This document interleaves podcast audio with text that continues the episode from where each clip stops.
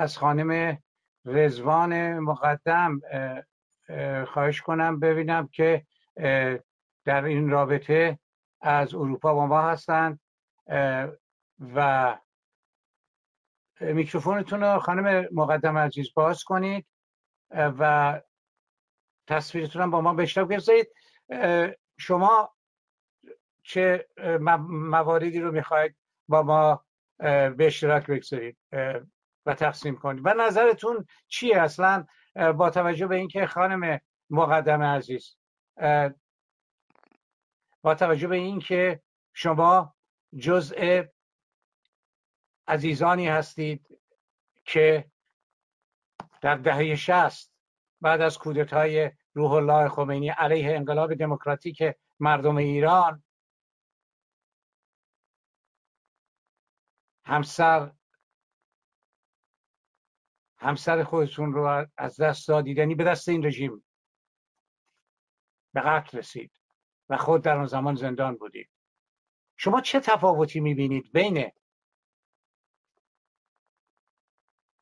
انقلاب پنجاه هفت شعارهایی که مطرح شد و روندی که طی شد و اینکه در حال حاضر. یعنی موج تداوم آبان 98 که در دیما ما داریم می‌بینیم. بفرمایید خانم مقدم عزیز. درود میفرستم به بینندگان و شنوندگان این برنامه. ولی آقای بدی گرامی قبل از اینکه من سوال شما رو پاسخ بدم مایل هستم در مورد این فاجعه اخیر کوتاه صحبتی بکنم ولی قطعا برمیگردم به سوال شما. بفرمایید. متاسفانه بله این این روزا واقعا ملت ایران سوگوارن. هنوز از اون به اصطلاح شوک کشتار فجیعی که در آبان ما به دست رژیم جمهوری اسلامی جهل و رژیم جهل و جنون و جنایت صورت گرفت هنوز از این شوک بیرون نیومدند که بار دیگر واقعا این فاجعه ای رو برای مردم ایران به این عمق و به اصطلاح وسعت جمهوری اسلامی رقم زد.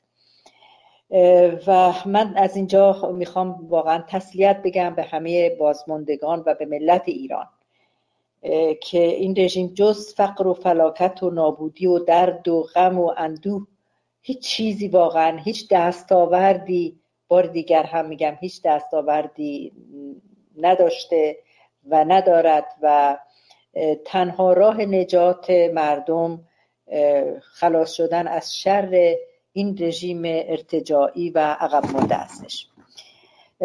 و برای رسیدن به این مسئله هم به اصطلاح یک همراهی و همدلی و همگامی همگانی رو میطلبه. الان روزش هست جاش هست زمانش هست که مردم دست به اعتصابات سراسری بزنند. و واقعا یک بار دیگر با حضور گسترده از به اصطلاح تداوم این حکومت جلوگیری بکنن. دیگه زمان اون نیستش که پای صندوق های رأی برن. و دل به این ببندن امید به این ببندند که به اصطلاح بین بد و بدتر یکی رو انتخاب بکنن. دیگه زمانش گذشته. ما دیگه همه جور واقعا ملت ایران همه جور آزمایش و خطا کردن. همه شکل این رو دیدن. دیگه اوج به اصطلاح خوبی این رژیم زمان خاتمی بوده که دانشجویان رو با اسم زهرا از پنجره خوابگاه پرت کردن پایین و کشتند اوج دیگه دموکراسی در اون زمان بوده. خب به هر حال اگر واقعا مردم می‌خوان از شر این رژیم خلاص بشن هزینه هم داره. ولی هزینه ای که در اعتصابات هست مسلما خیلی کمتر است این مرگ تدریجی که الان دارن. خب من این رو خواستم اول این پیام رو بدم و این مسئله رو بگم. حالا برمیگردم به سوال شما. ببینید سال 57 که انقلاب شد اگر ما برگردیم به به زمان پهلوی در دوران پهلوی مردم آزادی سیاسی نداشتند. ولی حداقل این بود که شما از آزادی اجتماعی و آزادی فردی خودتون برخوردار بودید.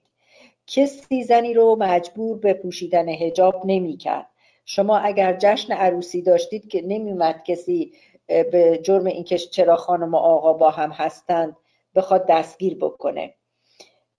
هر کس می‌تونست شیوه زندگی خودش رو انتخاب بکنه.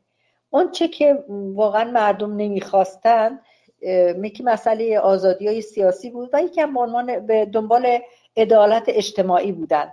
توزیع عادلانه ثروت. این چیزی بود که خواست مردم بود. خب حالا در یک مقطعی به اصطلاح حالا بر اساس اون اصل مکارتیسم یا ایده ای که مکارتی داشت و اشاعه به اصطلاح رژیم های اسلامی و افکار اسلامی برای ایجاد یک کمربند سبز برای جلوگیری از نفوذ کمونیست در منطقه قرعه به صلاح بدبختی به نام ایران خورد و و به صلاح مذهبیون و آخوندها مورد حمایت همگانه همه جانبه قرار گرفتند خمینی در بهترین شرایط واقعا در بهترین شرایط و امکانات در نفرشاتو با تمام رسانه های جهانی 24 ساعت در خدمتشون بودن. و به هر حال تونستن با پروپاگاندای رسانه ای موجی رو ایجاد بکنند و طرفداری به خمینی رو برانگیزند.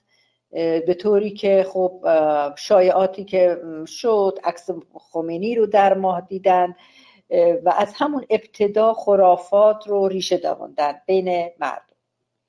به حال رژیم تونست با این پشتیبانی وارد ایران بشه. شما فکر کنید مثلا هواپیما در اختیار خمینی گذاشته شد و اسکورت شد تا ایران. اینها شما ببینید این همه الان ایران این حکومت جمهوری اسلامی اپوزیسیون داره.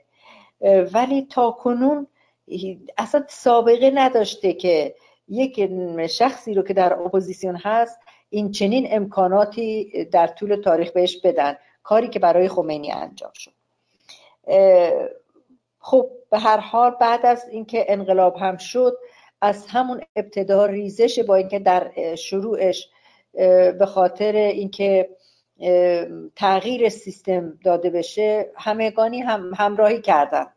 ولی بعد از اینکه خمینی سر کار اومد به تدریج ریزش شروع شد. از همون ابتدا وقتی که خمینی شروع کرد به به اصطلاح دستورات اسلامی صادر کردن و از جمله حجاب اجباری برای زنان لغو قانون حمایت از خانواده و به اصطلاح تفکیک جنسیتی در دانشگاه ها در مدارس پرده کشیدن بین کلاس های درسی دانشگاه و و خیلی چیزهای دیگه خود شما و به اصطلاح شنوندگان این برنامه بهتر می‌دونن که چه اتفاقاتی در دهه شست افتاد و حالا بعضی ها متاسفانه همچنان به دهه شست ارجام میدن که این نسل انقلاب کرد و اینها رو آوردن. من خیلی با این نظر موافق نیستم. درسته که همراهی بود ولی کن دست هایی که به اصطلاح برای نگه داشتن این رژیم و سر کار آوردن یک رژیم اسلامی در ایران بود. به خصوص اروپا و آمریکا نمیشه نادیده گرفت و خب البته انسان هم یک طبعی داره که به دنبال قدرت میره و به همین دلیل البته این باز کلیت نداره ولی غالب هست. و یک عده خب به خاطر منافعشون جذب این رژیم شدند. و این رژیم شد برای اونها نوندونی به قول معروف. کما اینکه تا الان هم ای هستند با تمام اینکه با اینکه می‌دونن این رژیم جنایتکاره ولی همچنان دارن از این سیستم پشتیبانی می‌کنن چون منافعشون رو تأمین می‌کنه. حتی ممکنه ای از آنها در خارج از کشور باشن ولی چون منبع درآمدشون از طریق جمهوری اسلامی هست به دفاعشون از این سیستم ادامه میدن. اما حالا این که تفاوت در مورد گذشته در مورد امروز حال و مخالفتی که این نسل با این سیستم داره با سیستم جمهوری اسلامی با رژیم جمهوری اسلامی ببینید به دلیل اینترنت نقش اینترنت که واقعا مرزها رو برداشته مرزهای جغرافیایی دیگه اگر اون زمان سال 57 شما برای دستیابی به یک اطلاعاتی لازم بود که یک برگه ای رو در با فونت مثلا چار و پنج نوشته بشه خیلی ریسک با ذره بین بشه دید و کاغذی رو با جاسازی با هزار مصیبت و گرفتاری وارد ایران بشه. اخباری اطلاعاتی یا دستنوشته یا کتابی به صورت خیلی ممنوعه و زیر زمینی خونده بشه امروز همه چی دیگه در اینترنت قابل دسترسی و دستیابی هست. و خب این نسل خیلی تفاوت ها رو داره می‌بینه کشور خودش رو می‌بینه مقایسه می‌کنه با جاهای دیگه سفر می‌کنن. امکان سفر الان خیلی بیشتر از گذشته است. میان می‌بینن از نزدیک به رغم تبلیغاتی که رژیم جمهوری اسلامی از شروع انقلاب تا الان کرده و همچنان ادامه داره میده به اینکه غربی بنده باره اینها میان می‌بینن که تمام این شایعات بی اساس هست و اتفاقا پایبندی به اصول اخلاقی در غرب خیلی بیشتر هست.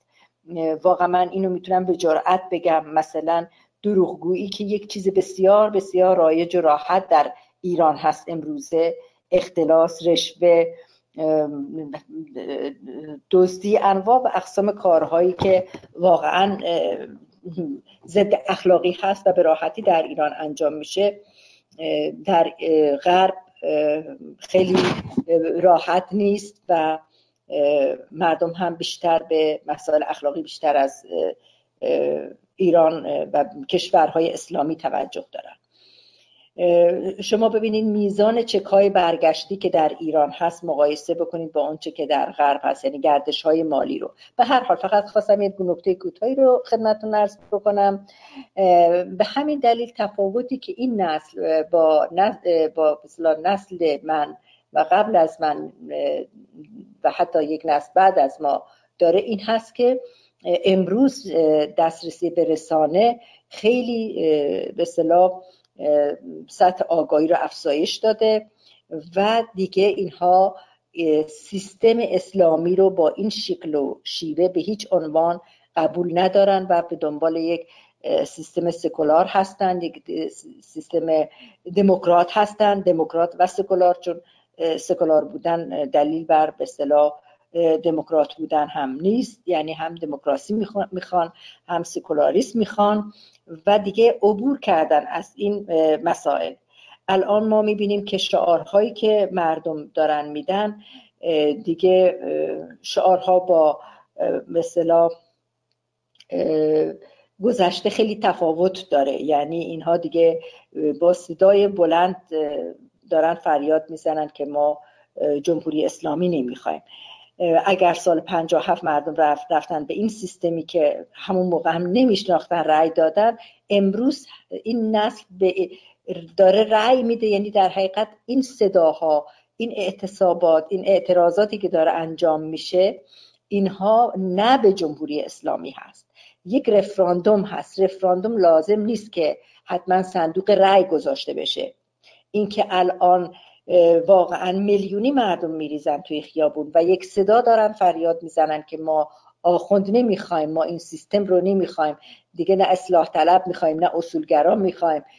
اینها همه رفراندوم هست. دیگه ما منتظر چی هستیم واقعا؟ فقط این هست که این رژیم باید تسلیم مردم بشه. اسلحه رو باید زمین بذاره تسلیم مردم بشه. حالا بالاخره این کشورهایی مثل سوریه که این همه ثروت مردم رو به اصطلاح در اونجا هزینه کردن و لبنان کشورهای دیگه عراق. این آخونده حالا اصلا مردمم نمی‌خوان اینها رو برن و به این کشورها پناهنده بشن اصلا. برن خارج بشن و کشور رو بسپارن به دست مردم. به هر حال حالا اگر اونو هم جا راشون بدن. منظورم این هستش که دیگه دیگه زمانش زمان حکومت کردن اینها تموم شده. و واقعا بایستی تسلیم بشن به رأی مردم. بیشتر از این جنایت رو دیگه ادامه ندند. واقعا به عنوان یکی از شنیدترین سنگدلترین و جنایتکارترین رژیم های قرن حاضر رو ما باش روبرو بودیم که این همه از مردم خود ایران رو کشته. یعنی بزرگترین دشمن ما مردم بی خودی نمیگن که دشمن ما همینجاست دروغ میگن آمریکاست. واقعا دشمن ما همین جمهوری اسلامی هست. هر بلایی سر مردم اومده تا الان توسط جمهوری اسلامی اومده. الان اگر پاسپورت ایرانی بی اعتبار است اگر ایرانی در مرزهای کشورها مورد به صلاح بازپرسی و بازجویی قرار می‌گیره مقصر رژیم جمهوری اسلامی هستش. و همین من می‌خواستم این رو امیدوارم که به سوال شما پاسخ داده باشم. سخن رو کوتاه می‌کنم و اگر سوال دیگه دارین در خدمتتون هستم. با توجه به صحبت ها آیا نظرتون راجع به این که امر استقرار آزادی و استقلال و عدالت اجتماعی باید توسط خود مردم توسط آزادی خواهان و عدالت جویان. ایران برون ایران و درون ایران به عمل بیاد. آیا راهی دیگر جز بسامان کردن بسامان شدن و در این راه گام برداشتن و هماهنگ عمل کردن برای اینکه این نظام رو به زیر بکشیم و آنچه را که از مردم دزدیدند به مردم بازگردانیم و آنها را تسلیم دستگاه عدالت قضایی یک نظام دموکراتیک بکنیم و در ایران شرایطی رو با وجود بیاریم که دولت و نه حکومت. دولت خدمتگزار مردم باشد. و قانون اساسی میثاق یک یک شهروندان انسان باشد. و در اون قانون اساسی هیچ ایدئولوژی و هیچ مذهبی حتی اشاره بشم نشود. چه برسه به این که بگوییم آن ایران مذهب اکثریت مذهب اسناشری دارد یا هر, نوع مذهبی. هیچ تفاوت نمی کند مذهب همچنان که در تمام یک نظام های, نظام های دموکراتیک باید به امر خصوصی تبدیل شود. نظر شما چیست؟ به عنوان سخن پایانی. بفرمایید. بله. قطعا همین درست است. اول اینکه وقتی گفته میشه مذهب رسمی یعنی در قانون اساسی کلمه مذهب رسمی آورده بشه. این خودش اصلا نقض دموکراسی هست. نقض آزادی انتخاب هست. همونطور که اشاره کردید به درستی بله مذهب یا نداشتن مذهب یک امر کاملا شخصی است. و نه به حکومت مربوط هست و نه به هیچ کس دیگر. هر کس می‌تونه هر جوری که فکر می‌کنه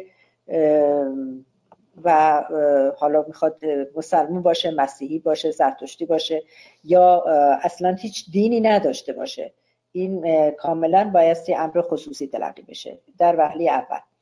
و اینکه برای به تغییر رژیم آیا باید از بیرون اعمال بشه یا از درون؟ قطعا باید از درون باشه.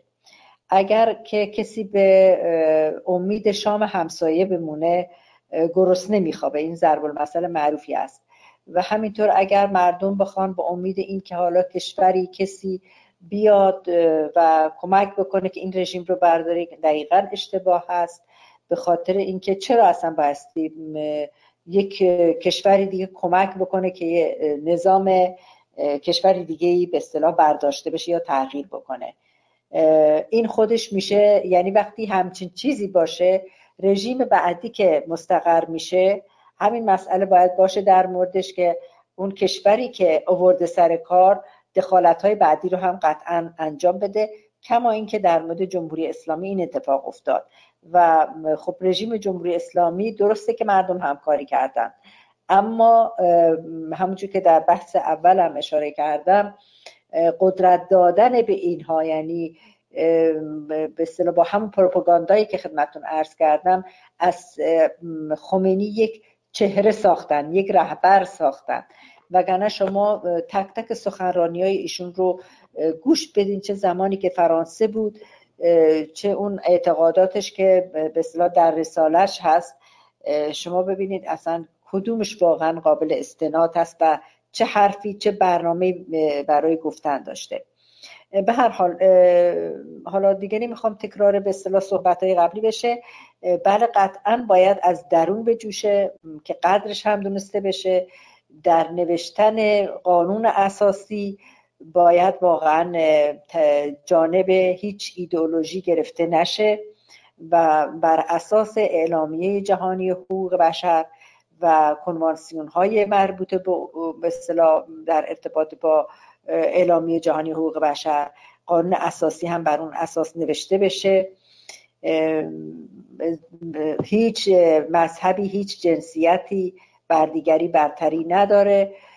و اینکه توجه باید بشه به اینکه واقعا کسانی انتخاب بشن که پوپولیست نباشن کسانی انتخاب بشن که عکس مار رو به جای کلمه مار به مردم نشون ندن. این یک مقداری بینش می‌خواد یک مقداری آگاهی می‌خواد به صلاح درایت می‌خواد که افراد صادق افرادی که به دنبال به اصطلاح منافع شخصیشون نیستن بلکه به دنبال این هستند که کشوری آزاد و آباد رو ایجاد بکنند اینها رو برای مدیریت انتخاب بکنن. که البته حالا اگرچه این صحبت من ممکنه از دید بعضی ها زود باشه اما این بحث ها به نظرم قبل باید صورت بگیره چون که در تغییر در, در تغییر نظام اینقدر همه چی به سرعت اتفاق میفته که واقعا فرصت شاید در بعضی مواقع حتی فرصت فکر کردن رو بگیره. اینقدر اتفاقات سریع هست. به همین دلیل من فکر می‌کنم بحث کردن گفتگو کردن الان باید صورت بگیره. تا اینکه مردم بتونن رهبران واقعی خودشون رو تشخیص بدن و حمایت بکنن. باز من سخنم رو اینجا کوتاه می‌کنم. و اگر که سوالی دیگه هست باز در خدمتون هستم. سپاسگزارم از شما خانم رزوان مقدم عزیز و سپاس از حضور پرسمرتون در مبارزه برای نه فقط زنان حقوق زنان و در واقع فعالیت در جهت حقوق بشر و روشنگری در این راه. بیتردید روشنگری انسانهای آگاه و فرهیخته و آزاده اهمیت تعیین کننده داره.